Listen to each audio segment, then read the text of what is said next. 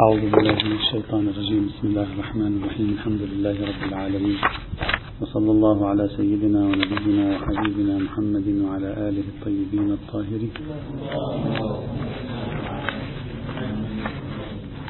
كان الكلام في المحور الثالث من محاور البحث في الحيوانات البرية مقابل الحيوانات الجوية والبحرية أو المائية عموما.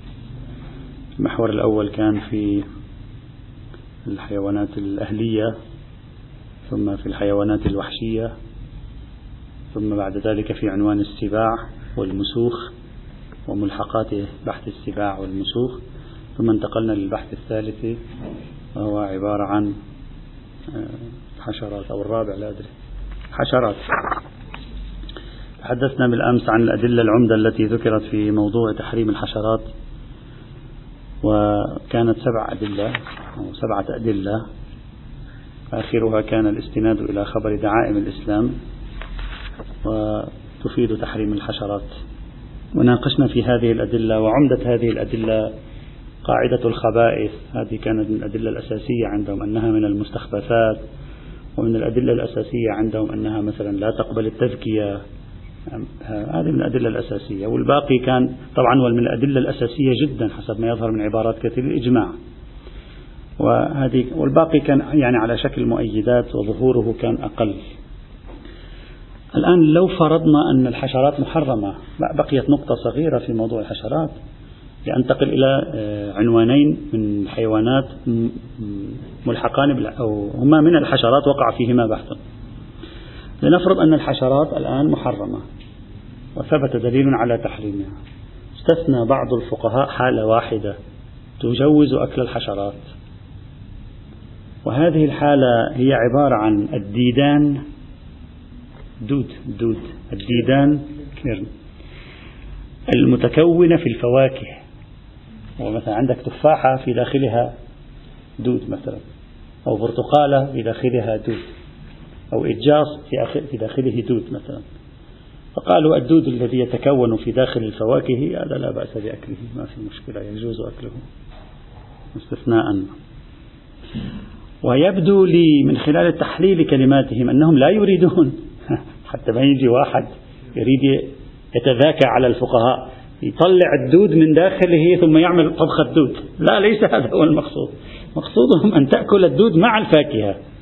مش أنهم يسمحون بأكل دود الفاكهة بمعنى أنك تذهب تفصل دود الفاكهة عن الفاكهة وتسوي بعدين تجمع لك ثلاث أربعة آلاف دود مثلا وبعدين تسوي طبخ.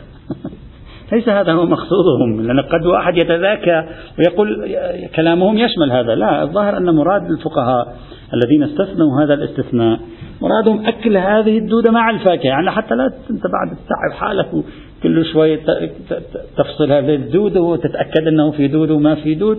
الأمر سهلة. تأكل ولا تفكر في الموضوع. فما الدليل؟ وأنتم قلتم بحرمة الحشرات جميعا. فما دليلكم على استثناء الديدان؟ ذكروا لذلك دليلين.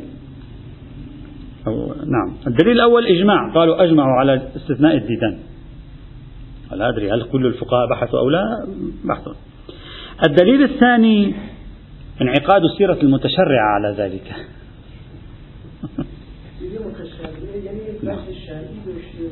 مثلا. يعني انعقدت سيرتهم على ذلك بلا نكير من المعصوم عليه السلام. أما بالنسبة إلى الوجه الأول إجماع فيكاد يكون من الصعب علينا أن, أن نستكشف وجود إجماع أصلا في هذا الموضوع. حقيقة نتأكد من أنهم أجمعوا على هذه القضية. ونتأكد مثلا من هذا الأمر. وأما أنه سيرة المتشرعة نعم المتشرعة ممكن لا يتثبتون من وجود دود أو عدم وجود دود. ممكن يأكلون بلا تثبت وهذا يمكن يجرون أصالة عدم وجود الدود ويأكلون. أما هل عندنا حقا إحراز أن المتشرعة مع علمهم بوجود ديدان في هذه الحبة الفاكهة التي بين يديه أيضا هم يأكلونها؟ بوصف ذلك سيرة متصلة كاشفة عن موقف الإمام. إحراز شيء من هذا القبيل. يعني لا أدري في يكاد يكون في غاية الصعوبة. نعم عدم احتياطهم وتثبتهم هل هذه الحبة فيها دود أو ليس فيها دود إلى آخره؟ نعم هذا ممكن تحرزه أنهم لا يتشبثون كثيرا بهذه الاحتمالات. وربما يجرون قواعد العلم الإجمالي. صحيح؟ لأن أنت عندك مثلا في وسط الكرز مثلا أو يعني هذه الحبات الكرز. عندك في وسط مليون حبة كرز يوجد مثلا 900 ألف حبة فيها دود ومئة ألف حبة ليس فيها دود والآن أنت بيدك خمسين حبة. هذه بإمكانك إجراء الأصل فيها وتلك خارجة عن محل الابتلاء. فنطبق قواعد العلم الإجمالي. ولعل المتشرع طبقوا هذه القواعد مثلا. أقول من الصعب جدا أن أنت تثبت لي إجماعا كاشفا في خصوصية موضوع الديدان حتى بعد إحراز وجود الديدان في حبة الفواكه. فضلا عن تثبت لي سيرة متشرعية فيها نعم أقصاه قيام سيرة متشرعية إجماع مثلا عام على أنه لا يجب التثبت. شبهة موضوعية لا يجب التثبت. نعم كلية هذه المسألة تثبت. أكثر من ذلك آه، لا تثبت. وبناء عليه المفترض لمن يقول بحرمة أكل جميع الحشرات في مثل هذا المورد المفترض أن يقول إن لم تعلم بوجودها يجوز لك الأكل بلا حاجة إلى التفحص إن علمت بوجودها لا يجوز لك الأكل إذا أمكنك إزالتها تزيلها وإذا لم يمكن الإزالة واضطررت إليها أو تحتاج إليها لا بأس لذلك سيد السيستاني يحتاط في المسألة. يعني ربما لأجل ذلك مثلا. هذا ذيل أخير كان ينبغي أن نذكره بالأمس ضاق الوقت عن ذكره.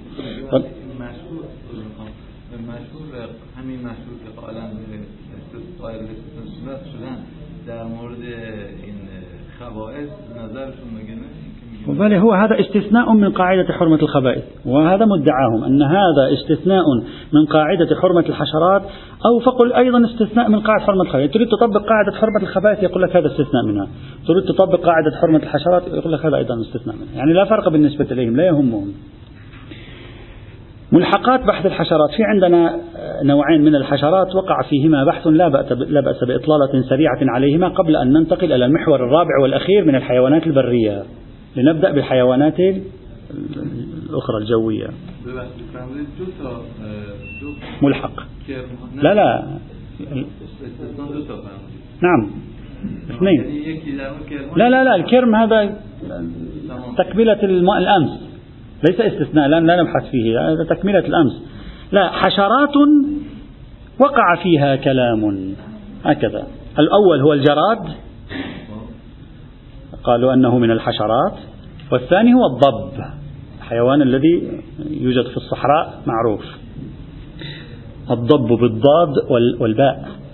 أما الجراد فالجراد علميا فقهيا لغويا على ما يبدو محسوب من الحشرات التي قال الفقهاء بحرمتها. إلا أن جميع فقهاء الإسلام فيما نعلم حكموا بحلية الجراد وقابليته للتذكية وأنه حلال إذا ذكي وزكاته تكون بصيده وصيده بالطريقة الفلانية. أما إذا كان ميتة فلا يجوز إلى آخره بحث طويل في أحكام الصيد والذباحة. فقط نوع واحد من الجراد بعضهم قال هو جراد بعضهم قال ملحق بالجراد هو الدبا. تكلمنا عنه سابقا عندما تحدثنا عن المسوخ. جراد صغير ليس لديه قدرة الطيران لكن لديه قدرة القفز. لديه قدرة القفز هذا يسمى بالدبا وهذا ورد الدليل على تحريمه في الرواية التي تحدثنا عنها في المسوخ. وبالتالي هذا مستثنى من من بحث الجراد عندهم. يعني الحشرات حرام إلا الجراد والدبا من الجراد ملحق بقاعدة الحرمة الحشرات. والدبا من الجراد استثناء من الاستثناء فيأخذ حكم المستثنى منه الأول. هذا واضح. أنا لن أبحث في الجراد بحث الجراد واضح بديهي في الفقه فقط سأعرض روايتين ثلاثة نأخذ صورة عن فكرة حكم الجراد في الشريعة وننتقل. صحيحة علي بن جعفر عن أخيه أبي الحسن عليه السلام قال سألته عن الجراد يصيبه وفي نسخة نصيبه ميتا في الماء أو في الصحراء أيؤكل؟ قال لا تأكله. إذا ميتة الجراد حرام. قال وسألته عن الدبا من الجراد أيؤكل؟ قال لا حتى يستقل بالطيران. إذا الدبا لا يجوز. وفي قرب الإسناد عن علي بن جعفر قال وسألته عن الجراد نصيده فيموت بعدما نصيده. أيؤكل؟ قال لا بأس. فإذا عندما نصيده يجوز أكله يموت قبل أن نصيده, نصيده لا يجوز أكله. الدبا لا يجوز. هذه صورة الجراد كلها. هذا حكم الجراد. وتوجد روايات كثيرة في موضوع الجراد لا حاجة إلى الإطالة بها. حكمه واضح. وجلي اللطيف أن التوراة حللت الجراد وحللت الدبأ معا. ليس فيها تفصيل. يعني بالنص. توراة توراة حللت الجراد والدبأ أيضا من الجراد. يعني بالنص نصت على الجراد ونصت على الدبأ.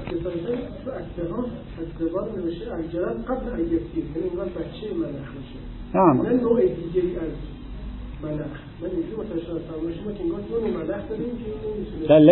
هذا النوع هذا من الجراد لكن قبل أن يطير. وفي في لكن إذا تذكرون سابقا قال الدب يشبه الجراد. لذلك استخدمنا هذه التعابير. في رواية المسوخ قال كذا يشبه الجراد. يعني شبيه به في الشكل ولكنه لا يطير مثله. إما لأنه صغير لكن ليس هذا. الدب ليس كل جراد ما زال صغيرا. يمكن أن يكبر يصير عنده لا في بعضه هو هذا الدبا منه ما لو كبر لا يطير أيضا. هو هكذا أصلا بالأصل ليس من, من نوع الطائر أصلا. فعلى أي حال كل ما يشبه الجراد سمي جرادا أو لم يسمى جرادا وكان لا يطير لا يستقل بالطيران هذا يسمى الدبا فيكون محرما حينئذ.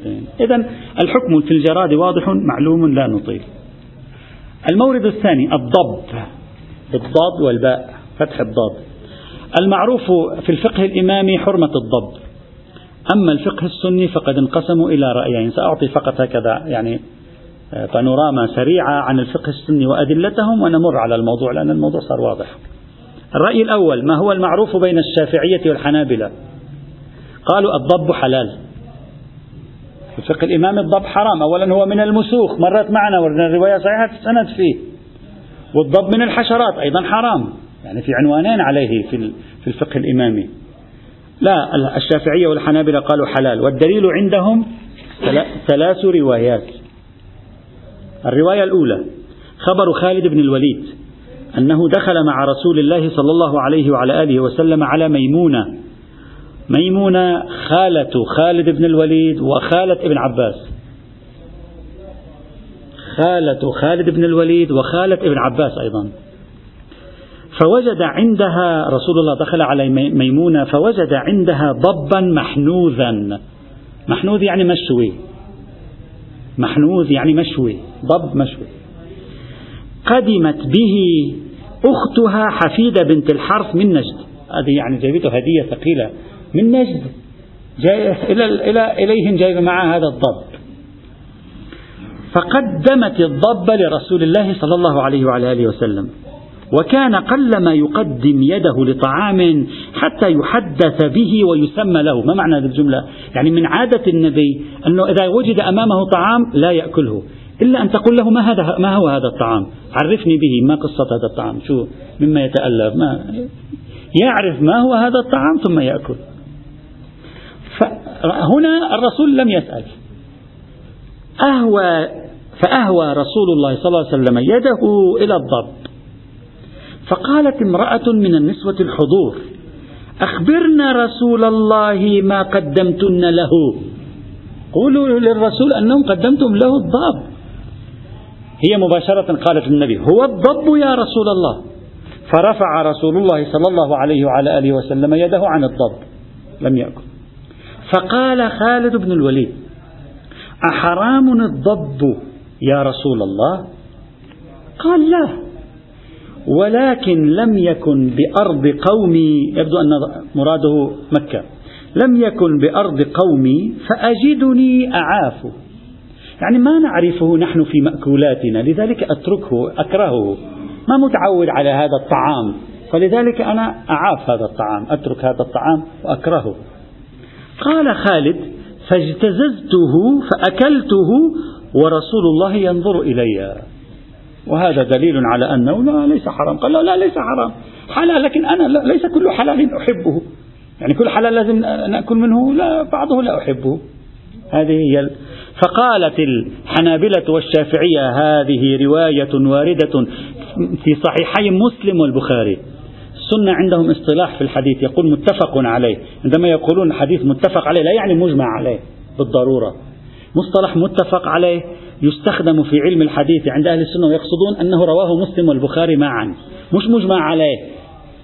يعني رواه مسلم هذا الحديث متفق عليه. يعني رواه مسلم رواه البخاري ورواه ابن ماجه ورواه النسائي ورواه أحمد وسائر الكتب الحديثية وهو عندهم صحيح من حيث الإسناد.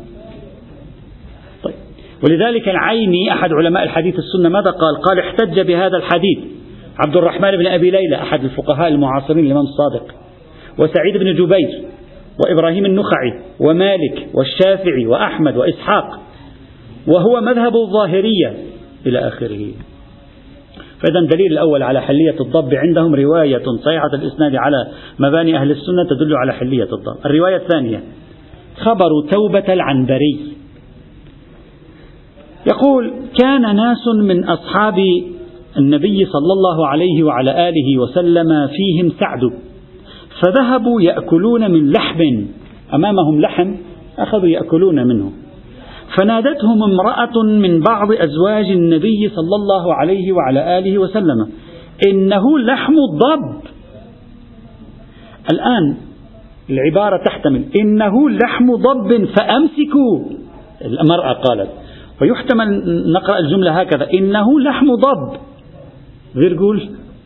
فأمسكوا. يعني لما قالت لهم تلك زوجة النبي قالت لهم هذا لحم ضب توقفوا عن الأكل.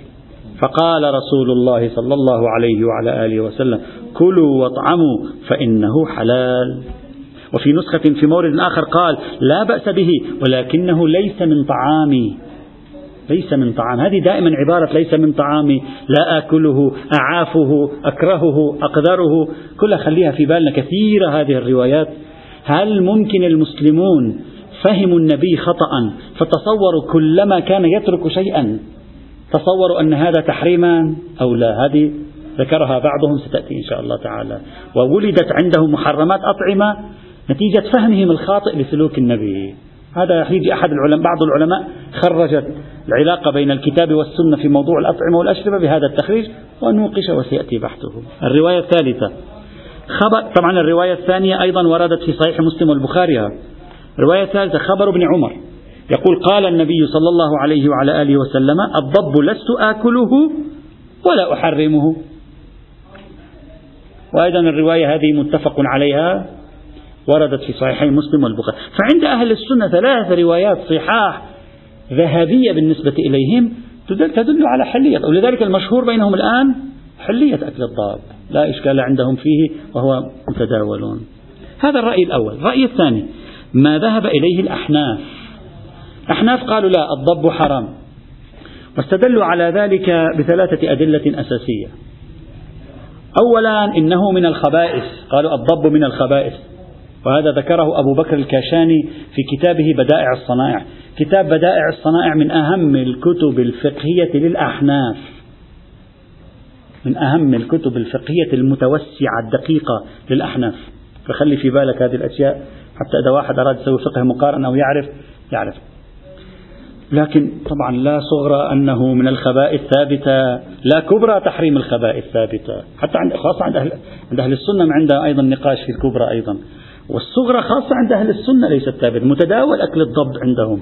يقول له من الخبائث معروف أكله. ليس عندهم مشكلة فيه خاصة يعني سكان الصحاري. هذا دليل. دليل الثاني قالوا الضب من جملة المسوخ. ما جابوا رواية. العجيب ما في رواية واضحة عندهم. فقالوا مسوخ والمسوخ محرمة. وهذا ينسجم مع الرواية الإمامية.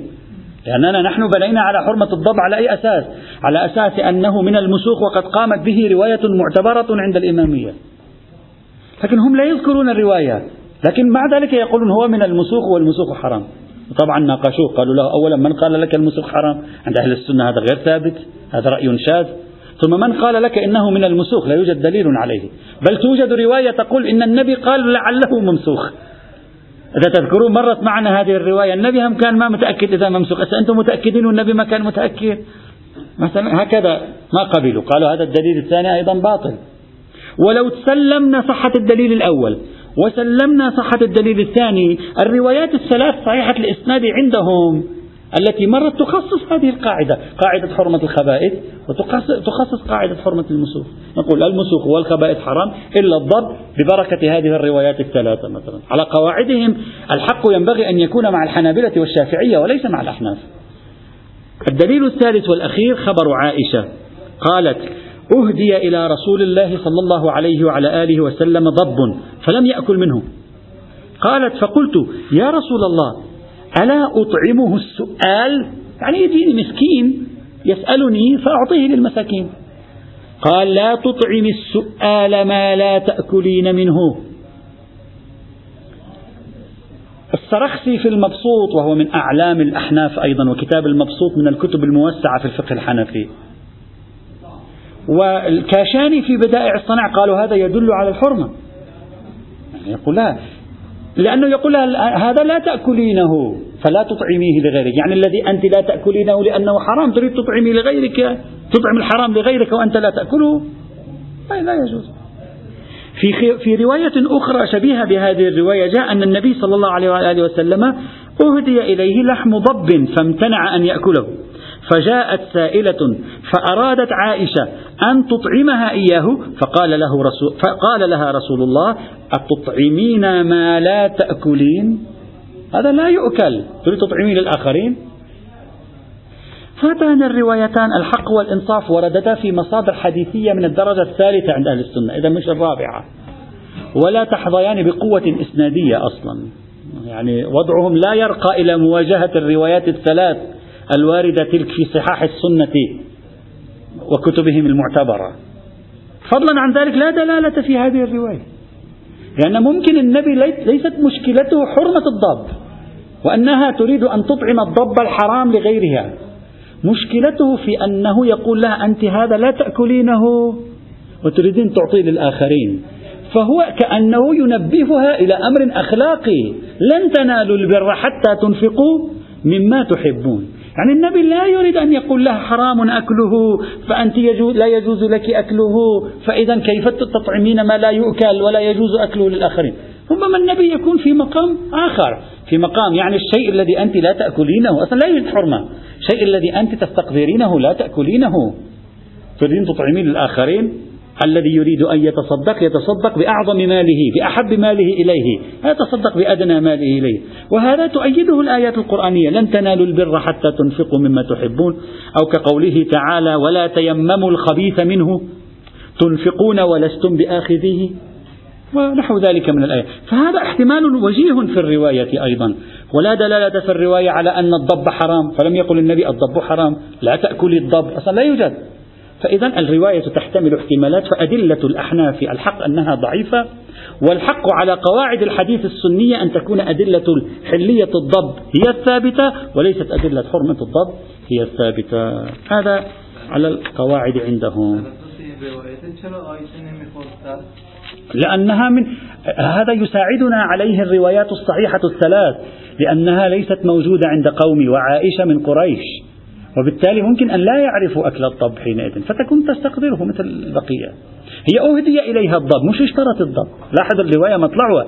جاءها هدية الضب والنبي يعرف هو وإياها أنهم لا يأكلون مثل هذا الحيوان ليس متعارفا عنده. فقالت بدل أن أرميه أتصدق به. فالنبي قال لها ليس هكذا تحسب الصدقات. تحسب الصدقات بأغلى ما عندنا. يعني هكذا. وعليه والنتيجة إن أكل الضب على قواعد أهل السنة ومعاييرهم الحديثية الأصح أنه حلال على القواعد الحديثية الشيعية الأصح أنه حرام برواية المسوخ. لا بكونه من الحشرات ولا بكونه من الخبائث فإن القاعدتين ليستا بثابتتين كما مر معنا سابقا. واللطيف واللطيف أن التوراة حرمت الضب. نصت عليه أيضا. فتكون التوراة يعني موافق موافقة للأحناف. وللشيعة أيضا.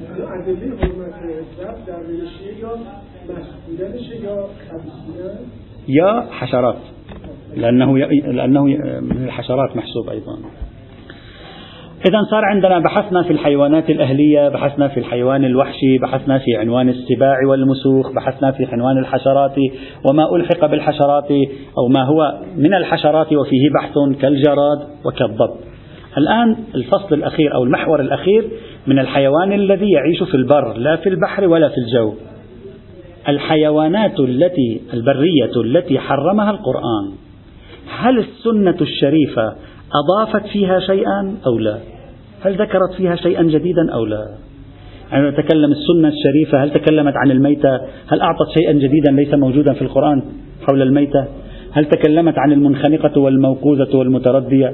هل تكلمت عن لحم الخنزير؟ هل هل أعطت شيئا لا وجود له في القرآن مما تقدم معنا أو لا؟ ما جاء في السنة ليس سوى مطابق للقرآن أو لا معارض للقرآن لازم نحط حل أو لا ليس معارضا مضيف إلى القرآن نأخذ به. صار واضح الفكرة. هذا هو المحور الأخير. ولب لباب هذا المحور في الحقيقة الخنزير. لأننا سابقا عندما تكلمنا عن دلالة النص القرآني قلنا القدر المتيقن من دلالة القرآن حرمة لحم الخنزير وليس كل الخنزير. نريد أن نعرف هل ستسعفنا السنة الشريفة في تحريم كل أعضاء الخنزير وأجزائه أو لا. هذا هو أهم شيء بالنسبة إلينا الآن. نقول أما المنخنقة والموقوذة والمتردية والنطيحة وما أكل السبع فقد وردت فيها جملة من الروايات طابقت ما جاء في القرآن الكريم ولم تزد عليه بشيء ولم تعارضه بشيء. ففي خبر أبي بصير قال لا تأكل من فريسة السبع ولا الموقوذة ولا المنخنقة ولا المتردية إلا أن تدركه حيا وتذكيه. وفي خبر الوشاء قال سمعت أبا الحسن عليه السلام يقول النطيحة والمتردية وما أكل السبع إذا أدركت زكاته فكل. مفهومه؟ إذا لم تدرك زكاته فلا تأكل. وعلى أي حال الروايات في موضوع المنخنقة والموقوذة والمتردية والنطيحة وما أكل السبع متعددة وكلها توافق ما جاء في الكتاب الكريم. لا تضيف شيئا ولا تعارض ما جاء في القرآن. انتهينا. وأما ما ذبح لغير الله تبارك وتعالى فأيضا وردت فيه مجموعة من الروايات في حرمة أكل ما ذبح لغير الله سبحانه وتعالى وما ذكر اسم غير الله تبارك وتعالى عليه وليس فيها شيء يعارض القرآن الكريم وليس فيها شيء يزيد على القرآن الكريم. نفس البحث نفس البحث. وبإمكان الإخوة الذين يريدون مراجعة روايات ما ذبح لغير الله تعالى أن يراجعوا كتاب تفصيل وسائل الشيعة جزء الأربع وعشرين صفحة 212 فما بعد؟ وكذلك كتاب جامع أحاديث الشيعة مجلد 28 من صفحة 159 فما بعد. تجدون روايات ما ذبح لغير الله تقارنونها مع الآية القرآنية تجد نفسها هي نفسها لا معارضة ولا زيادة. وأما الميتة فقد وردت نصوص كثيرة في موضوع الميت على مستوى الأكل نتكلم لا على مستوى النجاسة. كثيرة. تكلمت عن حرمة أكلها تكلمت عن مفاسدها تكلمت كيف نذكي الحيوان تكلمت عن الصيد عن الذبح عن النحر إلى آخره. يمكنكم أن تراجعوها في أبواب الأطعمة والأشربة وفي أبواب الصيد والذبح. لم نجد شيئا في السنة الشريفة يعارض ما جاء في القرآن فيما يتعلق بالميتة بل هو يؤكده ويكرسه ويقويه.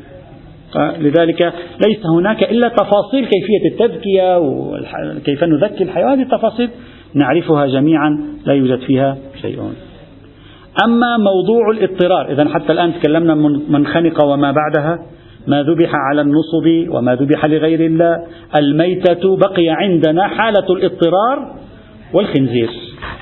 أما الاضطرار فقد مر معنا أن الروايات في الباغي والعادي قاعدة الاضطرار الروايات تؤكدها لا تعارض القرآن أبدا بل بالعكس توسع قاعدة الاضطرار لغير باب الأطعمة والأشربة وهذا لا إشكال فيه يؤخذ بما جاء به جاءت به السنة الشريفة. أما فيما معنى الباغي والعادي فيما معنى الباغي والعادي يوجد تفسيران في الروايات. التفسير الأول العادي هو السارق والباغي هو الذي يبغي الصيد بطرا ولهوا. هذا ورد فيه خبر عبد العظيم الحسني ضعيف السند من جهتين خبر حماد بن عثمان فيه معلى بن محمد ومرسل الشيخ الصدوق في معاني الأخبار. التفسير الثاني هذا مر معنا لذلك أنا أختصره هذا مر معنا عندما تكلمنا عن الباغي والعادي. التفسير الثاني الباغي هو الذي يخرج على الإمام والعادي هو الذي يقطع الطريق أو الذي هو اللص. هذا وردت فيه مرسلة مجمع البيان مرسلة العياشي مرسل ابن أبي نصر البيزنطي. ومرسل ابن أبي نصر البيزنطي في سنده سهل بن زياد أيضا. هذه هي الروايات الموجودة في المقام وقد بحثنا سابقا في هذه الروايات وقلنا ما هو مفاد الآيات القرآنية في هذا الموضوع فلا نعيد ولا نكرر حتى لا نطيل. بقي عندنا الخنزير هو هذا الذي نريد أن نتوقف عنده. إذا شخص استطاع أن يقول الخنزير حرام أكله فقط بالكتاب والسنة والأدلة الأخرى فتح بابا على إمكان الاستفادة من سائر أجزاء الخنزير خاصة الشحم الغضاريف العظام. كلها تصبح حلال وبالتالي كثير من المشاكل سوف تزول إذا صح التعبير بكلمة مشاكل يعني من الابتلاءات. إذا لا قال السنة الشريفة تفيد أكثر مما جاء في القرآن سنتوسع في الحكم حينئذ. ما هو الموقف؟ راجعنا لا إشكال ولا ريب في أن السنة تحرم لحم الخنزير كما حرمه القرآن. لا يوجد. لا ليس عندنا رواية تحلل لحم الخنزير أصلا. هذا واضح. الكلام كل الكلام هل في السنة ما يزيد على اللحم أو لا؟ إذا بنينا على أن القرآن يحرم فقط اللحم. إذا بنينا. يعني إذا شخص هناك بنى على أن دلالة القرآن تحريم اللحم فقط. هل في السنة شيء إضافي أو لا؟ ذهبت. راجعت. ربما يعني 99% من الروايات التي فيها شيء عن الخنزير. في كتب الشيعة وفي كتب السنة. وهذا البحث يعني المراجعة قديمة بقيت فيها يعني وقتا طويلا. رواية رواية. من الروايات التي تتكلم عن موضوع أكل الخنزير. حرمة لحم حرمة أكل الخنزير. لا موضوع الاستفادة من شعر الخنزير هذه مجالات أخرى. وإن كان كلها تتبعتها فرأيت 99% الأغلبية الساحقة من الروايات أيضا تعبر بلحم الخنزير. ولا تعبر إطلاقا بكلمة الخنزير نفسه يعني حرم الله الخنزير. الأغلبية لا أقول الجميع الآن سأحاول أن أثبت تحريم الخنزير كله من السنة وسنرى الأدلة ماذا ستعطينا. يعني أغلب الروايات هكذا. السنة شيعة يعني ماذا يعني مصادر كثيرة في هذا المجال من فقه الرضا إلى المقنع إلى الهداية إلى المحاسن إلى الب... موارد عديدة في هذه الكتب. قرب الإسناد دعائم الإسلام الكتب الأربعة كامل الزيارات أمال الصدوق الخصال علل الشرائع وصولا صحيح البخاري وصحيح مسلم كلها أغلبيتها الساحقة تستخدم تعبير لحم الخنزير. لا تستخدم تعبير الخنزير برمته. طيب هذا معناه إذا شخص في البحث القرآني فهم من لحم الخنزير لحم الخنزير فهذا سيعزز له الموقف. وسيرى أن الكتاب والسنة تطابقا على تحريم شيء من الخنزير وهو لحمه وليس على تحريم كل الخنزير. هذا طيب.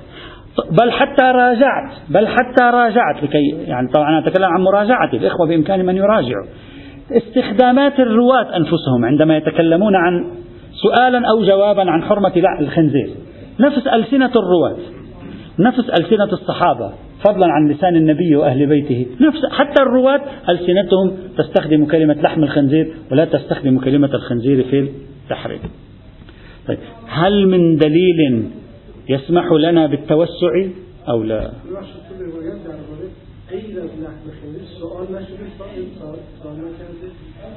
نعم. الآن سنذكر الأدلة. الآن سن... لا الآن نحن سن... الآن سن... هو هذا الذي سنفعله الآن. نحن الآن بصدد أن نجمع جميع الأدلة المحتملة من الروايات وغيرها أيضا غير القرآن.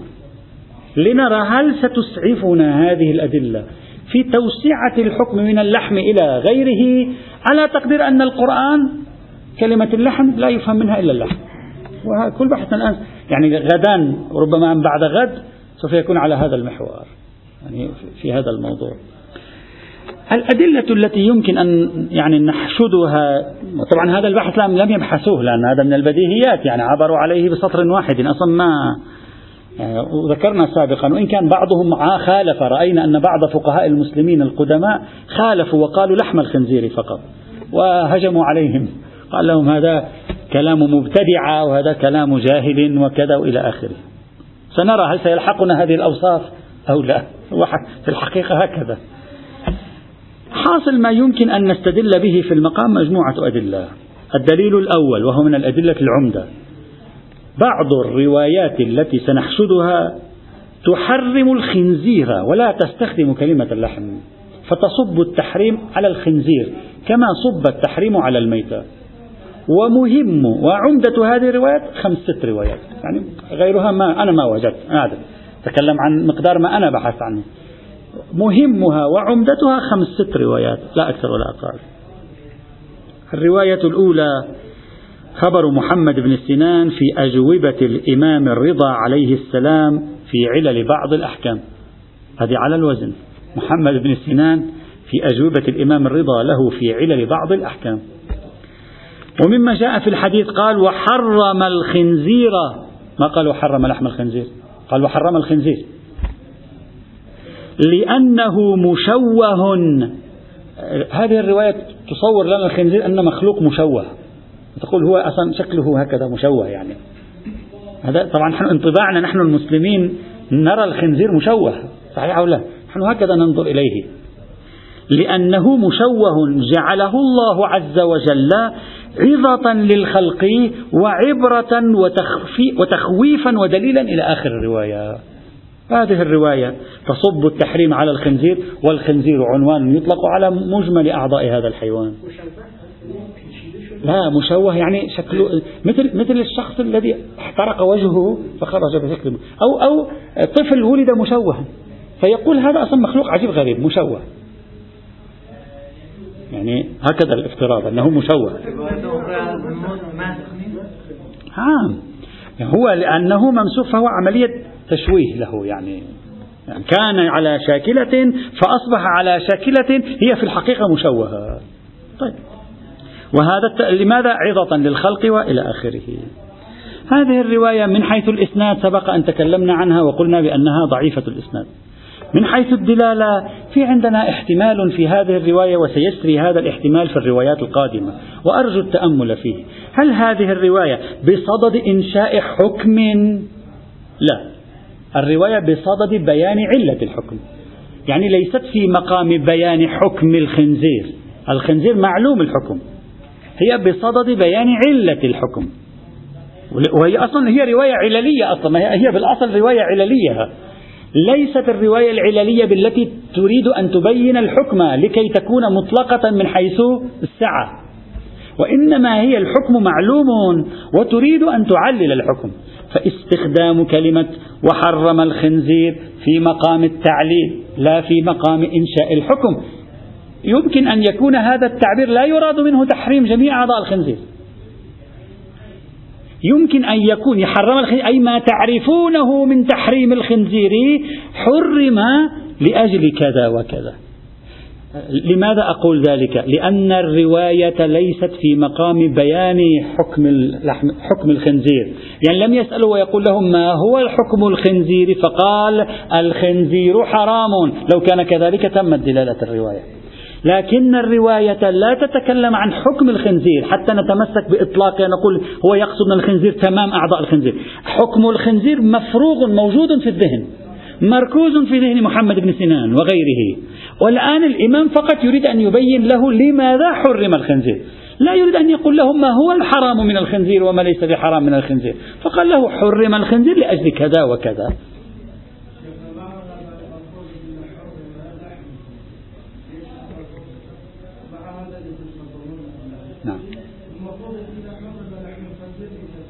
لا لم ربما لم تلتقط الفكرة التي أريد أو أنا لم أتمكن من بيانها.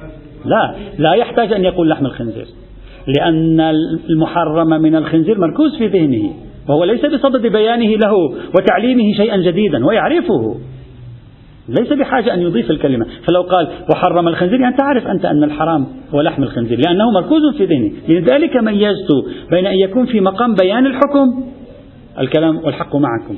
وبين أن الحكم أصلا لا يريد أن يبينه هو حتى نأخذ بطبيعة تركيب بيانه ونقول نتمسك بالعموم وإطلاقه إلى آخره. الحكم موجود في ذهن الطرف الآخر موجود في ذهن المتلقي. يقول حرم الخنزير اللي هو موجود في ذهنك أنه لحم الخنزير لأجل كذا وكذا. إلا إذا شخص قال عموم التعليل عموم التعليل إذا أخذنا بالتعليل لا فرق فيه بين اللحم وبين غير اللحم. فهو مشوه. فإذا كان حراما لأنه مشوه فالمشوه فيه ليس خصوص لحمه. اللحم مشوه والعظم كله مشوه. فإذا شخص أخذ بعموم التعليل هنا يمكنه أن يقول بنكتة عموم التعليل إذا صح هذا التعليل بنكتة عموم التعليل يعني إذا صح كونه تعليلا بعلة تامة.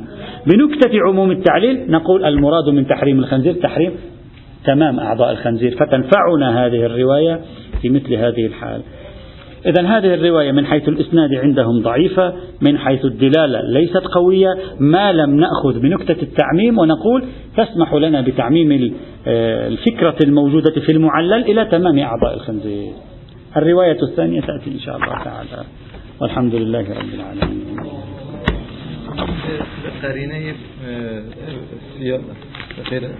سیاق توی حرمت المیته و حرمت بله هو كله لا اکلش بگیم اینم اکل بوده. نه هو ليس ليس السياق الميتة. فساد الأبدان بله. اینا اینا که مثلا